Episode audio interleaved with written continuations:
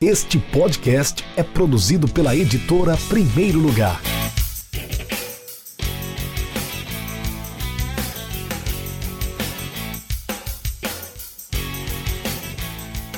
Olá para você ligado no Café com o Editor, podcast da editora Primeiro Lugar. Esse é o episódio número oito e nós vamos falar sobre o ranking de sócios torcedores dos clubes nordestinos. Nos últimos anos, os clubes de futebol do Brasil vêm enfrentando uma grande recessão de patrocinadores, principalmente os que dependem de recursos oriundos dos setores públicos. Nesse contexto, os programas de sócios torcedores surgem como a principal alternativa para a geração de receitas. Vasco, Flamengo e Inter lideram o ranking de clubes brasileiros com mais sócios nesse momento. Ambos ultrapassaram a marca de cem mil sócios torcedores, mas você sabe quais são os clubes mais bem sucedidos na região Nordeste? Eu conto para vocês. Na quinta colocação vem o Náutico, com treze mil e duzentos sócios, um crescimento de mais de cem por cento, quase cento e trinta por cento, após o lançamento da nova campanha, iniciada em novembro de dois mil e dezoito, época em que o Náutico tinha apenas dois mil sócios torcedores. Então o Náutico pulou de novembro do ano passado para dezembro desse esse ano, num período de um ano e um mês, de dois mil sócios torcedores para treze mil e duzentos sócios. É o quinto colocado a nível Nordeste, décimo oitavo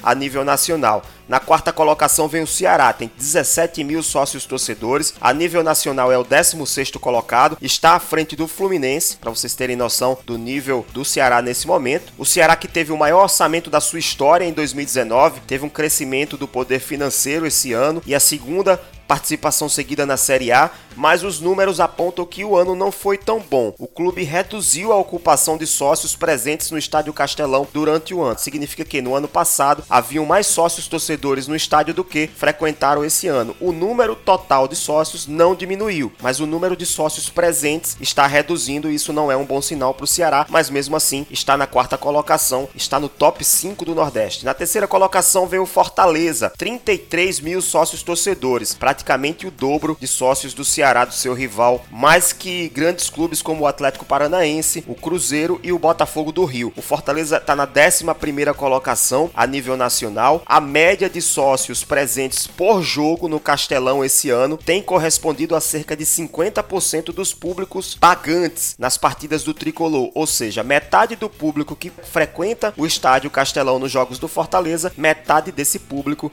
é de sócios torcedores. Esse ano, o Fortaleza projeta faturar algo em torno de dezoito milhões de reais com o programa de associados, cerca de um milhão e meio de reais por mês, ou seja, é o maior patrocinador do clube nesse ano. Na Na segunda colocação, a nível Nordeste, está o Sport Recife, tem quarenta mil sócios torcedores, é o oitavo colocado a nível nacional. O Sport está no top dez do Brasil, está à frente do São Paulo, está à frente do Santos, mas a imprensa pernambucana vem tratando o caso do Sport com um pouco de cautela, com cuidado. Por quê? Porque o Sport passa por muitos problemas administrativos financeiros e o clube perdeu sócios recentemente. Então existe essa preocupação agora com esse acesso para a Série A. Quem sabe o Sport consiga reverter essa situação. Na primeira colocação vem o Bahia, tem quarenta e quatro mil sócios torcedores, é o sétimo colocado a nível nacional. O Bahia, que fatura mais de dois milhões por mês com seu programa de sócios, cerca de vinte e cinco milhões de reais de faturamento em dois mil e dezenove, o ano que nem acabou ainda, mas a previsão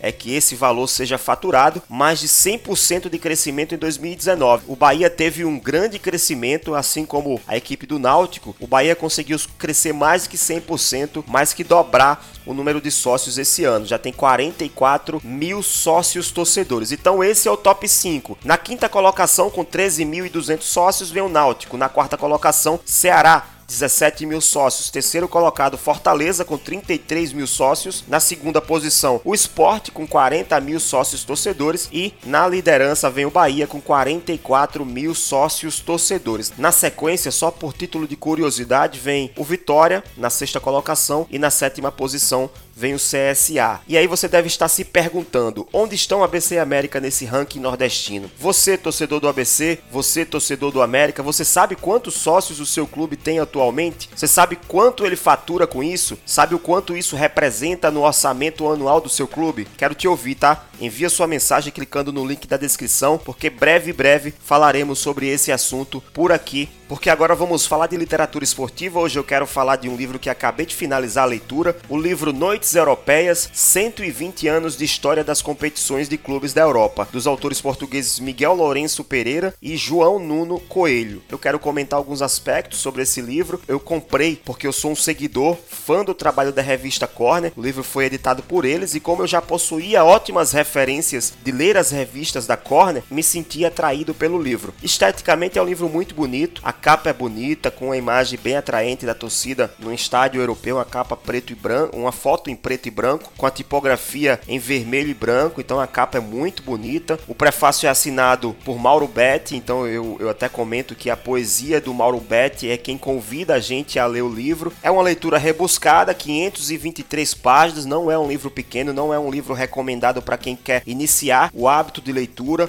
para quem quer iniciar a literatura esportiva. Exige muita concentração para ler esse livro. Em vários momentos eu tive dificuldade, eu que sou um leitor assíduo, tive dificuldade de ler o livro. É uma cronologia que não é tão clara, o que me deixou confuso certas vezes, mas sem dúvida é um registro histórico das grandes competições, dos times e do futebol europeu. Para quem gosta de analisar a tática, para quem gosta de resgate histórico, para quem gosta de lembrar, relembrar os grandes craques do futebol europeu, do futebol mundial, esse livro é um prato cheio. Noites Europeias, cento e vinte anos de história das competições de clubes da Europa, de Miguel Lourenço Pereira e João Nuno Coelho, prefácio de Mauro Betti. É isso, gente, por hoje é só. Se você curtiu esse episódio, compartilhe com seus amigos e grupos do WhatsApp e não deixe de enviar o seu comentário, sua pergunta ou sugestão de pauta clicando no link da descrição do episódio. Se quiser receber todos os novos episódios via e-mail, faça seu cadastro e fique ligado. Toda segunda-feira, um novo episódio do podcast do Rafael Moraes. Um grande abraço e até breve.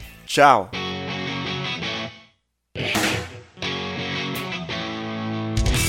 Acesse w w w ponto e d primeiro lugar ponto com ponto b r e conheça nossos livros.